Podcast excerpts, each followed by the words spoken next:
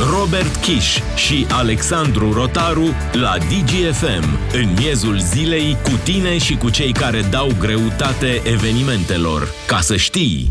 Salutare, salutare, lume bună, salutare Robert Kiș. Salutare Alex, salutare tuturor și la mulți ani tinerilor!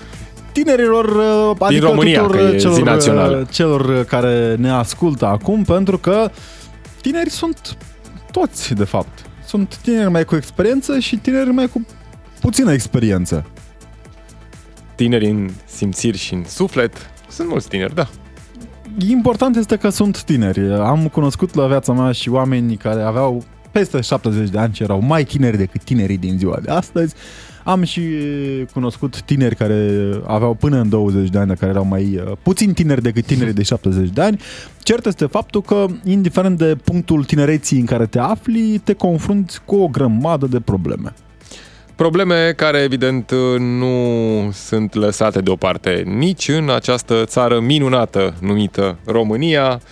Uh, Sunt uh, date, statistici îngrijorătoare ca la orice alt capitol, că mm, sunt puține acele capitole unde România în statistici stă bine. Ei, bine, în uh, privința uh, tineretului și a opțiunilor pe care tinerii le au în România, nici aici statisticile nu arată foarte bine, pentru că aproape un sfert dintre tinerii din România se confruntă cu sărăcie severă, e cel mai mare procent din Uniunea Europeană. Uh, Așadar, uh, o zi în care ar trebui să uh, sărbătorim ceva, sau tinerii ar trebui să se sărbătorească, noi ne uităm un pic și pe aceste date care arată o situație destul de îngrijorătoare, care până la urmă se transferă într-o realitate destul de simplă. Mulți dintre tinerii României aleg să plece din țară pentru a își face o viață mai bună în afara țării. Bani E- mai buni, condiții de muncă mai bune. Ușor de înțeles uh, de ce, pentru că într-un punct oarecare al vieții te întrebi Dom'le, merită să fac eforturi și sacrificii într-o țară care nu prea dă înapoi? Nu dă înapoi uh, în ceea ce privește calitatea serviciilor medicale, nu dă înapoi uh, în ceea ce privește salariile și așa mai departe. Partea cea mai tristă a ecuației pe care vă aducem în atenție astăzi este că România se laudă cumva cu cei mai mulți angajați din Uniunea Europeană care muncesc într-un domeniu diferit față de cel pentru care s-au pregătit.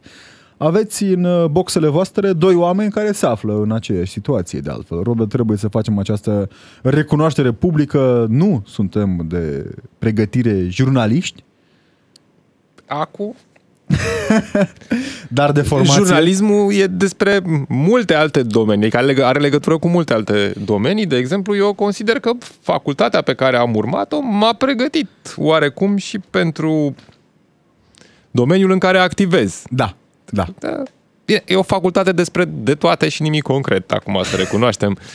Da, științele nu dăm politice, nume. facultatea de științe politice te pregătește în viață pentru multe alte domenii, de la economie la nu știu, ce Da. vrei tu să faci, istorie, poți să faci și pedagogie. E o treabă românească. Acolo cumva înveți de toate și nimic concret. Hai, Nu te pregătește, nu știu, să fii, habar n-am, președintele României sau Cum premier sau...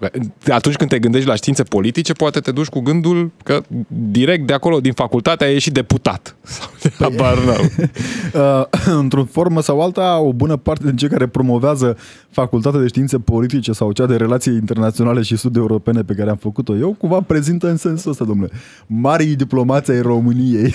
Păi înveți despre ei, e bine să știi. E Da. bine să ai o cultură generală bogată în viață. Partea și... bună, uite că nu suntem singurii care uh, nu sunt uh, cu pregătire în domeniul în care activează. Mă gândesc acum la cel mai la îndemână exemplu cu Girofar. Uh, domnul Bode, dumnealui are un doctorat în uh, energie, nu? Da, e oricând pregătit pentru Ministerul Energiei. Nu se știe când se ivește un alt portofoliu. Că ai văzut că la liberali, și nu doar la liberali, și la PSD, oamenii schimbă portofoliile se mută de la un alt portofoliu la altul, e, bă, că sunt pricepuți. La, a- când ești un politic trebuie să fii priceput la de toate. Da, și da. când ești A, bun la e de foarte toate- important, foarte important. Uh, Marcel Ciolacu ce s-a pregătit să fie premier, adică facultatea președinte de partid, era, cu siguranță a biotera sau pregătit, a ceva, făcut și era o stagiatura. de-asta. Imaginează că domnul Ciolacu chiar a făcut rezidențiatul pe lângă domnul Dragnea. În timpul pescuitului la Copcă, uh, Oh, și mai sunt niște partide de vânătoare celebre, când și niște Exact. poze celebre de pe la partidele alea de vânătoare. Da, uh, dar fără lucruri triste, adică fără politică. Astăzi vorbim despre realități, realitățile României în care trăim, vorbim despre de ce aleg uh, să plece tinerii din România. E întrebarea pe care o lansăm către voi pe 0774 601 601. De ce credeți că pleacă tinerii din România? Și e o întrebare pe care eu o adresăm și invitatei momentului în audiență națională pe DGFM, domnișoara Adelina Tudor, care este președintele Forumului Tinerilor din România. Bună ziua, mulțumim tare mult pentru prezența în audiență națională pe DGFM. Bună ziua tuturor și vă mulțumesc în primul rând pentru invitație și pentru că mi-ați oferit oportunitatea de a vorbi astăzi despre un, uh, un subiect atât de important și uh, cumva atunci când vine vorba de motivele pe care le-am identificat uh, eu ca reprezentant al uh, unei organizații de tineret, uh, când vine vorba de uh, acest uh, exod al uh, inteligenței, Da. da. cum l-aș numi, uh, în rândul tinerilor, cred că, în primul rând, uh, vine din uh, dorința acestora de a-și realiza un uh, viitor mai bun în afara granițelor, pentru că ei simt că România nu e locul în care ei se pot uh, dezvolta la capacități maxime, să zic așa. Dacă ne Și- uităm, îmi cer scuze, dacă ne uităm peste statistici, avem așa, în ultimii 10 ani, aproximativ 1,2 milioane de tineri cu vârsta între 15 și 29 de ani au emigrat. Printre problemele pe care le identifică autorii unui studiu publicat uh, anul trecut, un studiu făcut de IRES, uh, se numără percepția că România merge într-o direcție greșită. Na, șocant. Caută Cred. acum domnul Ciolacu direcția și o găsește. Stai liniștit, Robert. coroborată cu o lipsă de încredere totală sau parțială în Parlament și guvern a aceluiași procent de tineri. Adică se uită către cei care ne conduc, sunt de părere că nu duc România într-o direcție bună, deși ei o caută, că se tot întreba Ciucă zilele trecute în ce direcție, nu, Ciolacu, scuze, în ce direcție se duce România. Astăzi, m, premierul Nicolae Ciucă are și un mesaj către tineri, că ai zis Alex fără politică, dar nu ai cum, uite, te uiți aici, sunteți cei care aduc, citez, schimbarea, promovarea, inovarea și ne copleșesc cu entuziasmul lor. O, Atât de copleșiți sunt politicienii că prin structurile guvernamentale, prin uh, chiar guvern, da, în prima linie, în a doua linie, tineri mai puțin. Hai că am văzut-o pe domnișoara cu master, 2 ani sau 4 ani de master cât a făcut domnia Acum sa, care vezi era de- la apele române. Ai văzut că se mai găsesc așa câte o domnișorică Da. și un domnișorel care să mai... Na. Adelina, revenind puțin uh, la tine, uh, întrebarea lui Robert, E, întrebarea e dacă acestea sunt uh, probabil și criteriile pe care le identificați uh, voi, cei care sunteți aproape de tineri, în percepția lor de a pleca din țară. Uh, Da, cu siguranță e, e vorba și de ce ați menționat și cumva asta se reflectă, cred că, și în uh, gradul de uh, implicare a tinerilor uh, când vine vorba de alegeri și la vot, pentru că uh, procentul este unul extraordinar de scăzut uh, cu fiecare alegere care, cu fiecare alegeri Da. care, uh, care apar și uh, cred eu că asta vine tot uh, din uh, lipsa unei culturi sau a unei educații în acest sens tocmai pentru că uh, noi, în momentul în care suntem consultați sau în momentul în care dorim să ne spunem punctele de vedere, uh, decidenții țin sau nu cont de ele. Și, ca urmare, în momentul în care noi uh, ar trebui să mergem și să, uh, și să decidem pentru România, alegem să nu o facem tocmai pentru că simțim că vocile noastre nu sunt neapărat ascultante întotdeauna. adică vă Și simțiți atunci- ignorați. Da, cumva pe alocuri uh, se întâmplă și asta și uh, poate și din, uh, uh, din sistem cu totul, de, încă din școală. Pentru că sunt foarte mulți uh, tineri care, după ce termină o facultate, aleg să, să părăsească România tocmai pentru că piața muncii nu e neapărat în concordanță cu competențele pe care le-au dobândit în școală. Și atunci uh, e un cerc din acesta vicios care cumva începe încă, din, uh, încă de la vârste fragede și cu timpul uh, generează acest uh, exod și uh, tinerii, din păcate, aleg să își facă un viitor mai bun în afară. Sunt tinerii pregătiți pentru piața muncii din România în facultăți?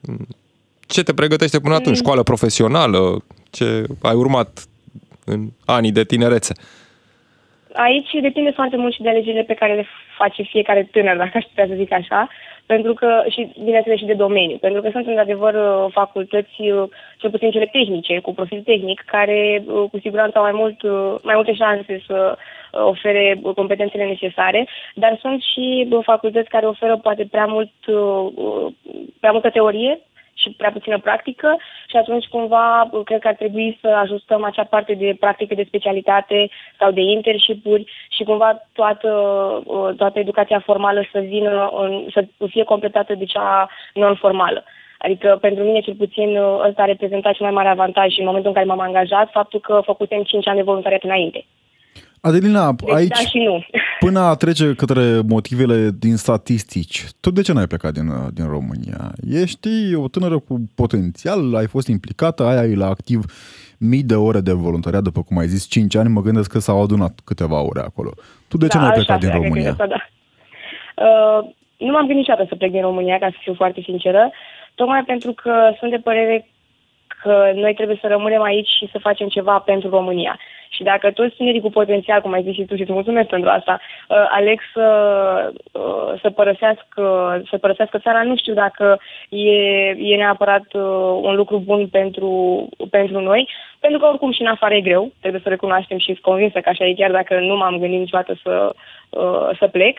Și cred că trebuie să rămânem aici, să punem umorul la treabă, ca să zic așa, și să avem curajul să luptăm pentru drepturile noastre, să milităm pentru ceea ce ne dorim și cumva chiar să jucăm un rol activ în societate. Și ăsta e motivul pentru care eu am decis să nu plec, pentru că vreau să rămân aici și să reprezint tinerii așa cum fac acum și poate chiar să aduc o schimbare la un moment dat, pentru că știu că asta o să vină după Ce lungi, frumos lungi sună. lupte. Da, sună foarte frumos, doar că de multe Practica. ori, de multe ori pentru un tânăr să aleagă să rămână în România, alege să rămână pe, nu știu, 2000 de lei plătiți la negru, Da. eventual încă vreo 500 1000 așa băgați în buzunar acolo, Dacă în au cel mai noroc. bun caz, dacă au noroc.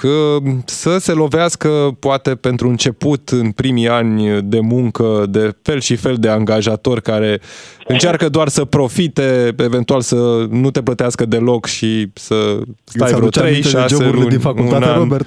Îți Da. aduce aminte de joburile din facultate? Mă uit așa, nu doar neapărat din joburile, de, de joburile din facultate, dar și vorbind cu, cu diversi oameni, înțelegi cât de, în primul rând, nepregătită piața muncii pentru tineri, aia e evident, dar uh, nu doar nepregătită, dar uh, și se uită angajatorii către tineri așa ca la niște uh, Mici sclavi. mici sclavi. da, puțin. Unii dintre ei, cel puțin.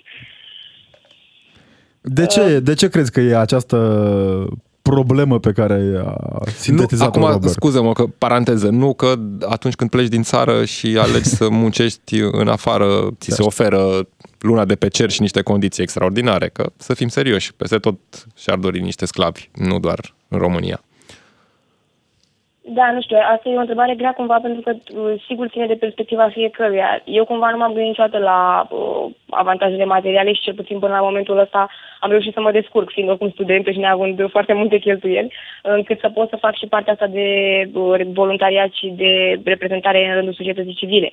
Acum nu știu cum le este celorlalți și care este motivația pe care o au ei atunci când aleg să rămână totuși pe salariile care știm cu toții că nu sunt extraordinare, dar poate și uh, perspectiva în ideea în care știm că toți trebuie să plecăm de jos și poate la un moment dat prin muncă reușim să, să creștem și să avansăm cumva.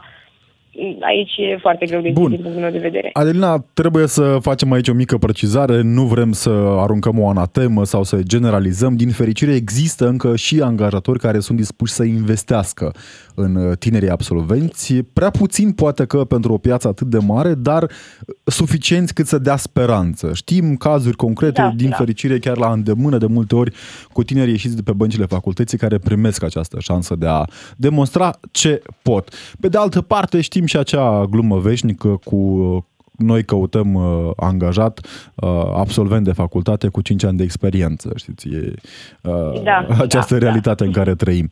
Spuneam, uh, spuneam Adelina despre subiectul pe care l-am uh, propus noi spre atenție, cu faptul că România este prima țară din Uniunea Europeană, pe primul loc cu stat, în ceea ce privește numărul de angajați care muncesc într-un alt domeniu față de cel pe care Da. l-au avut la pregătirea în facultate. Tu muncești pe domeniul din facultate? Mm, mai mult sau mai puțin, dar nu chiar. Eu sunt absolventă de istorie și în prezent lucrez la Universitatea din București în administrație, ah. deci nu e neapărat uh, Tot pe acolo, acolo da. Da, să zicem, tangențial măcar, dar într-adevăr sunt foarte mulți colegi, cel puțin uh, de la noi pe care îi știu și care cu siguranță n-au nicio legătură cu domeniul, dar uh, asta se întâmplă, cred, tot plecând de la pregătirea pe care o am în facultate, care poate nu coincide mai târziu cu piața muncii și cu nevoile din piața muncii. Ai vorbit, da, ai vorbit despre dialogul pe care îl aveți cu autoritățile. Care au fost cele mai pregnante probleme pe care le-ați pus în atenție? Despre ce vorbiți cu autoritățile atunci când se mai întâmplă printr-o probabil greșeală să vă cheme și pe voi la consultări în Palatul Victoria? Uh, da, cel puțin în ultimele luni uh, chiar am, chiar am avut uh, ceva ședințe și dezbateri și cumva discuția noastră de astăzi vine chiar uh, în completarea ultimei pe care am avut-o la, la Parlament săptămâna trecută, pentru că era o dezbatere fix pe tema asta despre unde muncim și cum reușim să ne integrăm în piața muncii și cumva variază în funcție de agenda politică, să zic așa, pentru că ne-au chemat la un moment dat să dezbatem strategia de tineret ne-au mai chemat așa pentru uh, dezbatere pentru piața muncii. Uh, în ceea ce privește diverse uh, metodologii sau legislații care urmează să fie adoptate. Pe legea internship am avut o dezbatere recent. Dar uh, de fiecare dată dezbatem și dezbatem și ajungem la niște concluzii, dar după practica știți cum e. La noi mai faci o comisie, mai, mai faci o dezbatere când e nevoie să rezolvi o problemă, că poate mai uite lumea de da. problema respectivă. Da. Acum aș fi foarte tranșantă, pentru că sunt și situații în care uh, se ține cont de uh, amendamentele și propunerile pe care le aducem noi, deci nu e general valabil, dar sunt și situații când trebuie să ducem uh, lupte, ca să zic așa, și să aducem foarte multe argumente până ajungem la o concluzie și ajungem la un numitor comun. Uh, Cam ce domenii ați identificat acum că ar fi uh, bine corelate între piața muncii și uh, facultățile de profil? Cam uh, aici mă întreb, nu știu, poate la un sfat pentru un tânăr care se gândește ce cale, ce drum să aleagă în viață, astfel încât să coreleze educația și cunoștințele pe care le dobândește în timpul facultății, care mai apoi să și fie necesare și să se ceară pe piața muncii. Da, aici n-aș ști să vă ofer un răspuns concret, pentru că na, cu siguranță sunt mai multe domenii, dar din perspectiva mea cel puțin, că la dezbaterile pe care le-am avut n-am vorbit neapărat despre un domeniu, ci despre inserție în piața muncii pe ansamblu, ca să zic așa, dar cred că zona asta de IT, acum evoluează tot în jurul nostru, ar, ar putea să fie cea mai fezabilă la momentul acesta, dar cum meserile sunt într-o schimbare continuă de la zi la zi, cred că e și foarte greu să definim asta. Da. Simți că face suficient mediul academic din România, apropo de prezența la dezbaterele despre care ai vorbit mai devreme, face suficient pentru a integra tinerii în piața muncii? Știu că într-un punct oarecare erau chiar acele birouri, inuti, uh, birouri extrem de utile din facultăți da, pentru integrarea în piața muncii. Da, pentru orientarea uh, în carieră da, sunt acele birouri în cadrul fiecărei universități, sau cel puțin pe foaie sunt, ca să fiu foarte sinceră, pentru că nu știu în realitate câte funcționează, așa cum spui și tu, uh, dar uh, uh, cred că aici ar trebui cu adevărat să, să insistăm și a fost un punct și de uh, un punct important și în dezbaterea pe care am avut-o săptămâna trecută la Parlament, că poate ar trebui să, să insistăm în această zonă de consiliere în carieră și orientare, bineînțeles, cumulat cu ce vorbeam mai devreme cu oportunitățile de practică specializată și internship pentru că și practica este un element important care, din nefericire, nu se face așa cum ar trebui peste tot. Adică studentul când ajunge în practică, în loc să facă ceea ce ar face la un moment dat când ajunge în piața muncii, ajunge să șteargă praful sau orice altceva. Și atunci, cu siguranță, nu asta e, nu e, nu e scopul și nu, nu ne atingem obiectivele, practic. Adică tu spui da. că tinerii sunt uh, descurajați de realitățile triste în care trăiesc de foarte multe ori în raport cu angajatorul, adică după ce termin 5 ani de facultate, ajungi să ștergi praful. Uh, da, cumva, nu în toate situațiile, din nou, nu vreau să generalizez, da. dar uh, sunt, din păcate, și, și exemple de acest gen și cred cumva că asta s-a rezolvat printr-o nouă strategie sau o reconfigurare a uh, priorităților atât pentru instituțiile de învățământ cât și pentru angajatori. Pentru că poate undeva nu coincid uh, realitățile din cele două uh, uh, ramuri, ca să zic așa. De unde? Dă-ne doar aici- un singur, singur exemplu la care vă gândiți voi. Ce ar trebui să se întâmple acum în România, în termen de 2-3 ani, ca realitățile în care trăiesc tinerii să fie unele mai... uh, Nu vreau să folosesc termen de edulcorare, dar să fie unele mai puțin triste decât cele în care sunt acum. Hmm, mi-a pus o întrebare foarte grea, sincer, Uh, dar uh, cred că um, aș miza tot pe, pe partea asta de, uh, nu știu, strategie pe care să o realizăm uh, atât cu societatea civilă și cu ONG-urile aferente, cât și cu instituțiile de, uh, de învățământ și, bineînțeles, toți uh, factorii decidenți din mediul politic și uh, angajatorii. Deci, cumva să fie uh, o strategie pe care să o realizăm împreună în funcție de nevoile fiecare Da. părți, ca să zic așa. Dar asta ar fi foarte, foarte greu de pus în practică și cu siguranță în cei 2-3 ani nici nu știu dacă...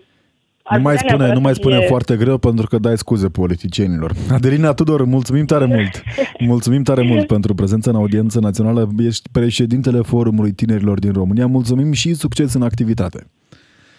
Vă mulțumesc și eu pentru invitație.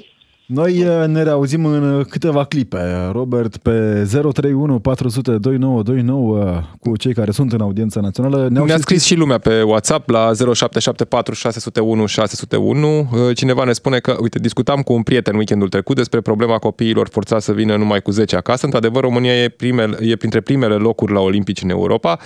Deci am stabilit că avem câteva vârfuri, dar de restul, ce, de restul se alege praful. Restul ajung analfabet funcțional pentru că profesorii nu-și bat capul cu cei care au dificultăți. Pe când unde locuiesc eu în Norvegia, profesorii se preocupă mai mult ca aceia care nu reușesc să țină pasul cu programa școlar. Despre asta vorbim imediat după știrile DGFM cu Valentin Chisoceanu. Rămâneți aici. Audiență națională în miezul zilei la DGFM. Ca să știi... Valentin Chisoceanu, mulțumim pentru cele mai proaspete vești într-o zi plină de tineret. Plină de tineret, cel puțin în declarațiile alor noștri aleși, locali, naționali, de, nu știu, din America Latină a venit un uh, mesaj de felicitare? Păi nu, că acum îți vine de la Neptun, cred, Da. mesajul.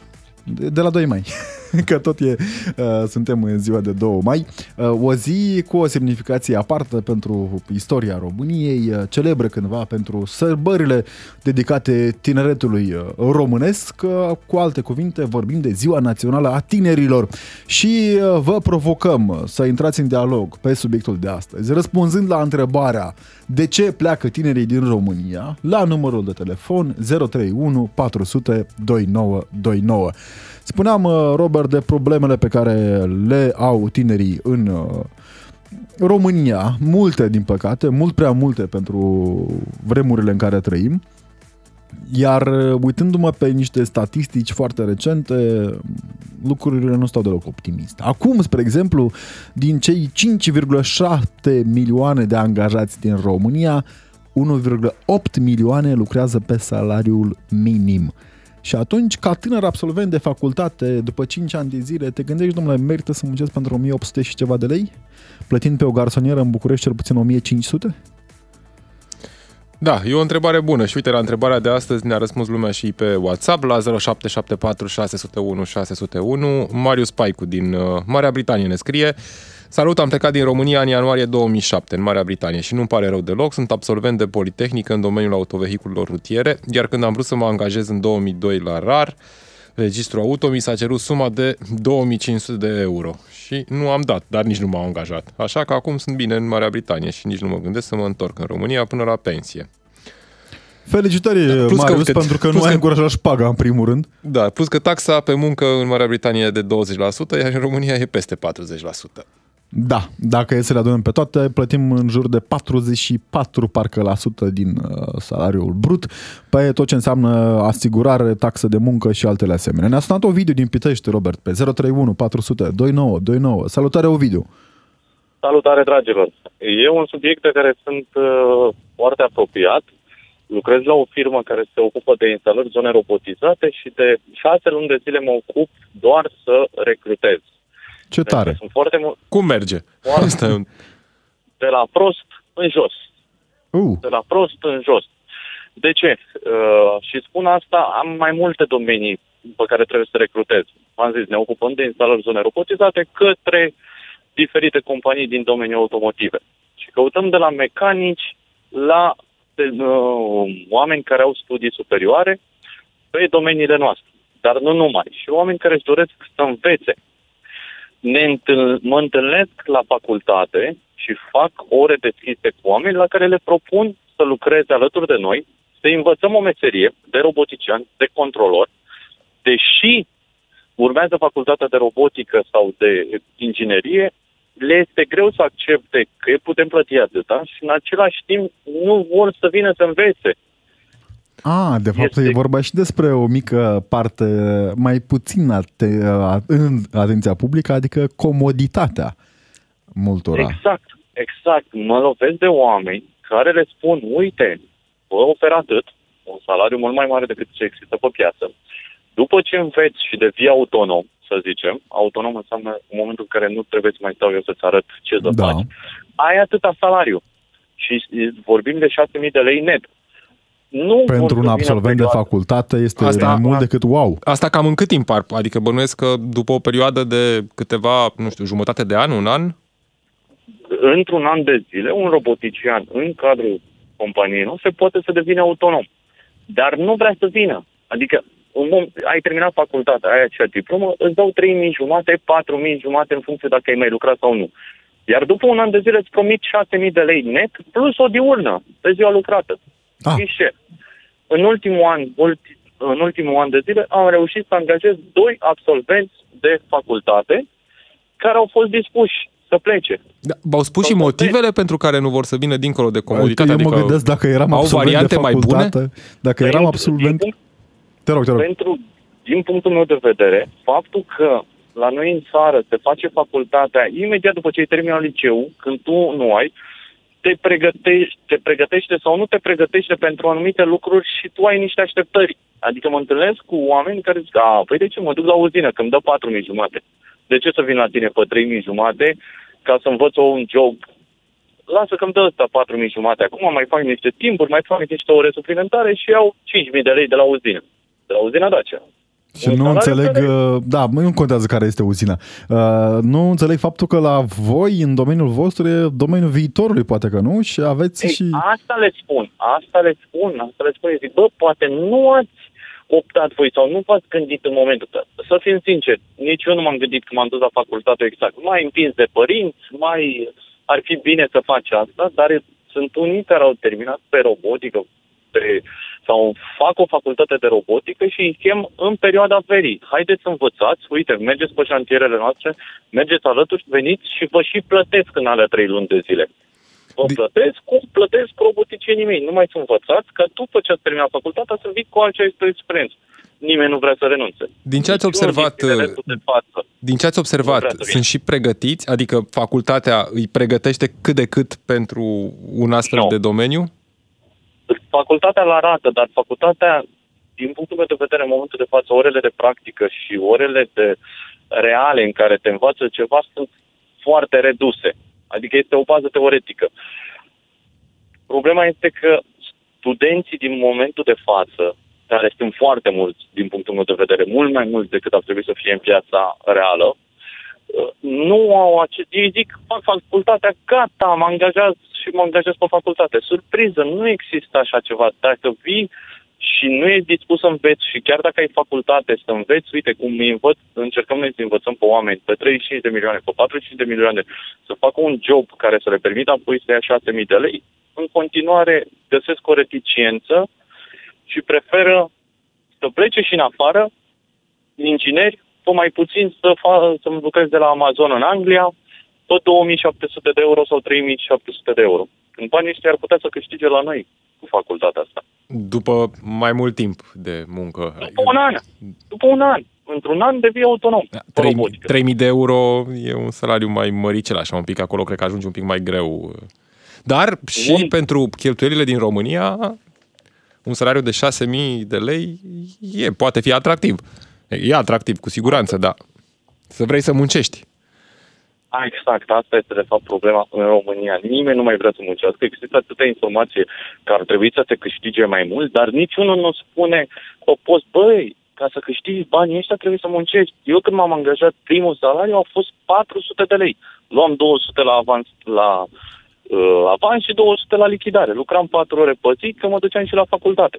Dar am lucrat, erau banii de distracție, că altceva nu puteai să-ți consumi. Dar ca să fac experiența necesară, am lucrat ale 4 ore pe zi. Da, Acum, Ovidiu. dacă îi propui, dacă îi pui, pui unui student, vină 4 ore la mine la servici, te învăț după amiaza, vine o săptămână, maxim două și după aia dispare din peisaj. Nu că nu l-am învățat. E, Îl e o susțin realitate părinții. tristă pe care, pe care o știm de foarte multe ori. E, o vedem, sunt, nu știu, oamenii care termină facultăți și care au uh, pretenția de salariu de manager. Dar uh, nu putem să generalizăm nici aici. Sperăm noi că vei reuși să găsești uh, angajați pentru domeniul atât de interesant pe care îl promovezi, pentru că e probabil cel mai de viitor. Uh, În toate domeniile posibile va fi nevoie de... Eu, eu sunt convins că este. De ce? În momentul de față, dacă te duci la, au apărut, chiar am văzut un filmuleț de curând, bang, la, un, la o stație de metro, pa- brațul um, la o stație Peco, nu știu Da. exact ce era, brațul de robot venea, deschidea ușița de la mașină, lua stația și îți alimenta mașina. La fel, în Franța există gherete unde îți face pizza. Apeși pe buton și Da. îți face pizza. Ce îți face pizza? Câțiva trei roboți într-o gheretă unde erau până acum trei oameni. Am văzut, am văzut acele uh, tonomate de pizza caldă. Uh, Mă gândesc că nu mai durează mult până ajunge și în România. Până atunci, oameni să fie. Până Mulțumim. atunci, să- Doamne ajută! O zi bună! Mulțumim tare Salutare. mult, Uite, Ovidiu. ne scrie cineva, poate chiar se pune în legătură cu Ovidiu. Zice, nu cred că e adevărat, eu am căutat un program de internship pentru studenți și nu am găsit la Pitești. Sunt student de Politehnică la Timișoara, dar locuiesc în Pitești. Deci uh, caută-l, uite, pe Ovidiu. Poate da. Da. reușiți să vă întâlniți să colaborați în domeniul roboticii. Uh, Ne-a scris lumea pe WhatsApp pe 0774 601 601. Uh, Ne spune cineva că mm, economia, ca să funcționeze normal, trebuie crescut urgent salariul minim ca să poată angajatul trăi, iar angajații la stat să nu mai poată lucra în privat și invers. Profesorul angajat la stat nu are voie și la privat, iar dacă muncește la privat, nu are voie la stat. Regula asta ar trebui să fie la toți bugetari. Un tânăr nu poate trăi în România cu salariul minim și uh, dă și exemplul cu taxa pe muncă, care este mai mare în România pentru că românul rămas în țară trebuie să plătească și pentru românul plecat în Occident pensie. Și, da, Și românii plecați în Occident contribuie prin banii trimiși în țară, sub o formă sau alta, uh, inclusiv la uh, bugetul de stat. Bună ziua, întrebarea adevărată este de ce ar sta în România, ne scrie Dan din Târgu Mureș, Uh, dați măcar un motiv de ce ar sta, credeți-mă, veți găsi foarte greu acest motiv, în afară de uh, patriotism, drag de țară, care sincer nu îți plătește facturile. Acum trei ani m-am întors în țară după 12 ani de Occident și regret fiecare clipă această decizie. Nu știu dacă este doar patriotismul, sunt uh, și uh, lucruri bune în această minunată țară pe care de multe ori le ignorăm sau le mai avem în minte când suntem plecați. Poate că. Da, Nandor din Marea Britanie ne spune că impozitul pe venit mă ține departe de România, sunt plecat din 2015, mâine aș veni acasă din Marea Britanie, mai ales că am o calificare bună, bună plus experiență 18 ani în domeniul meu, inginerie. Uh, Sunt uh, multe fabrici în Brașov care caută oameni cu experiența mea, dar să fiu taxat 45%, nu mulțumesc. Îmi iubesc țara, dar uh, să dau atâta din buzunarul meu chiar nu pot. Da, mi se pare absolut corect. Ne-a sunat și o video din Timiș pe 031 400 2929. Salutare, Ovidiu! Salutare! De ce pleacă Mă numesc elevii Ovidiu. după ce termină liceul? Da, eu sunt profesor la un liceu în Beta, județul Timiș și vreau să vă spun că sistemul de educație în România a decăzut foarte, foarte mult și în special învățământul uh, universitar. Am văzut după Revoluție cum au apărut ca supercile după ploaie zeci de universități private, așa zisele fabrici de diplome. Și atunci, cum spunea ascultătorul dinaintea, dinaintea mea, care are acea firmă de robotică, ce să-i cer acelui om care aproape că n-a făcut nimic la facultate, da? Asta legat de învățământul universitar. Este efectiv la pământ, la pământ. Uh, eu, sunt, eu predau și la învățământul profesional și dacă vă aduceți aminte acum câțiva ani de zile când era doamna Andronescu, din nou a patra oară ministru, Da. a venit așa hodorong trong și a zis gata, de anul viitor trebuie nu știu câte la sută din clasele unui liceu să fie învățământ profesional. Și efectiv, într-o vară a modificat 70.000 de clase din liceu în învățământ profesional. Și atunci am spus, domnule, da, numai că la învățământul profesional ai nevoie de dotări, de ateliere, de laboratoare și așa mai departe. Cum vrei să scoți un specialist dacă nu ai dotări? Cu, cu ce? Cum? Cu teoria? Îi trebuie foarte multă practică. Sau un alt exemplu, eu sunt inginer de prelucrare a lemnului, da? Și le predau uh, fabricarea Da. lemnului și domeniul e templar universal aici. Vreau să vă spun că uh, în domeniul nostru, cărțile din învățământul preuniversitar n-au mai fost actualizate, țineți-vă bine, de vreo 30 de ani. Păi nu s-au mai Deci schimbat nu multe în există- ultimii 30 de Nu ani. există chestiuni moderne trecute acolo, cum sunt CNC-urile, care sunt de vreo 15 ani CNC-urile. Doar apare acolo o propoziție că există CNC. Atât. Noi nu avem cum să-l învățăm pe copilul ăla. Ce... În schimb, avem, nu știu, o lună și jumătate trebuie să-i predau furniruirea mobilei, cum se făcea acum 50-60 de ani. E, nu se mai face în cantitate atât de mare. Deci, iată cum pe toate palierele este câte o problemă. Da? Și ca să nu vă mai zic că oricum Ministerul Educației nu ține cont de noi de profesori deloc, zero barat. Și atunci cum să modifici ceva ca să-i pregătești pe acești tineri pentru viitoarele locuri de muncă dacă tu, Ministerul Educației, pe mine nu mă asculți să vezi ce propunere am de îmbunătățire și cum ar funcționa mai bine sistemul de învățământ. Mai ales la aceste uh, școli vocaționale, la cele care te pregătesc direct pentru a putea Da. intra eventual pe câmpul muncii chiar după ce Exact. termini liceul. Exact, să fiu un meseriaș. Da? Dar, co- Uh, dar elevii spune. se, sunt preocupați, adică își doresc asta sau există această mentalitate că am tot vorbit despre ea atunci când am tot vorbit despre legile educației, cum, nu știu, poate au exemple proaste, poate văd pe rețelele sociale că se îmbogățesc unii din filmulețe, din TikTok, din ce se mai îmbogățesc uh, și cred că banii vin foarte ușor și atunci de ce să mai învețe o meserie? M- Mai sunt uh, tineri, elevi care își doresc să învețe o meserie? Da, da, sunt, dacă ai cu ce, dacă ai dotări, poți să le, să le captezi atenția, pentru că având mai multe dotări, poți să le arăți mai multe lucruri. Și atunci ei sunt interesați, pentru că mai ales un tânăr poate să acumuleze și nativ vrea să acumuleze foarte multă informație. Calitatea informației o dăm noi, profesorii. Dacă noi o lălăim și îi lăsăm așa, hai că să treacă ora, să mai predăm ceva, să așa, normal că undeva copilul ăla trebuie să acumuleze informații. Și ce face? Stă pe tot felul de rețele de socializare cu filmulețe unde dansează copiii, nu? În schimb, dacă eu îl pun la mine la atelier, hai să facem un proiect, hai să facem o schiță, hai să calculăm, hai să desenăm, hai să debităm acum materialul lemnos, să construim, să... și așa mai departe. Atunci normal că el se preocupă aici să învețe și nu, învețe alt, Da. și nu învață alte porcării.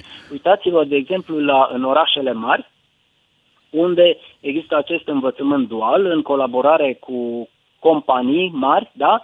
Și acele companii, de fapt, nu Ministerul Educației, nu administrațiile locale, care, Da.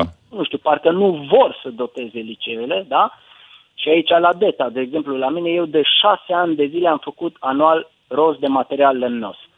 Am făcut rost de sponsorizări compropriu. de, de mii de euro de la firme, da? Pentru că permanent am auzit, nu sunt bani, nu știu dacă sunt bani, să vedem câți bani sunt. Păi și atunci cum vrei să-ți scot un tâmplar? Dacă tot vă miau-miau că n-aveți bani pentru chestiuni de bază. Că nu le-am cerut un CNC de 35.000 de euro. Nu, dar unul micuț, de 3.000 de euro, da?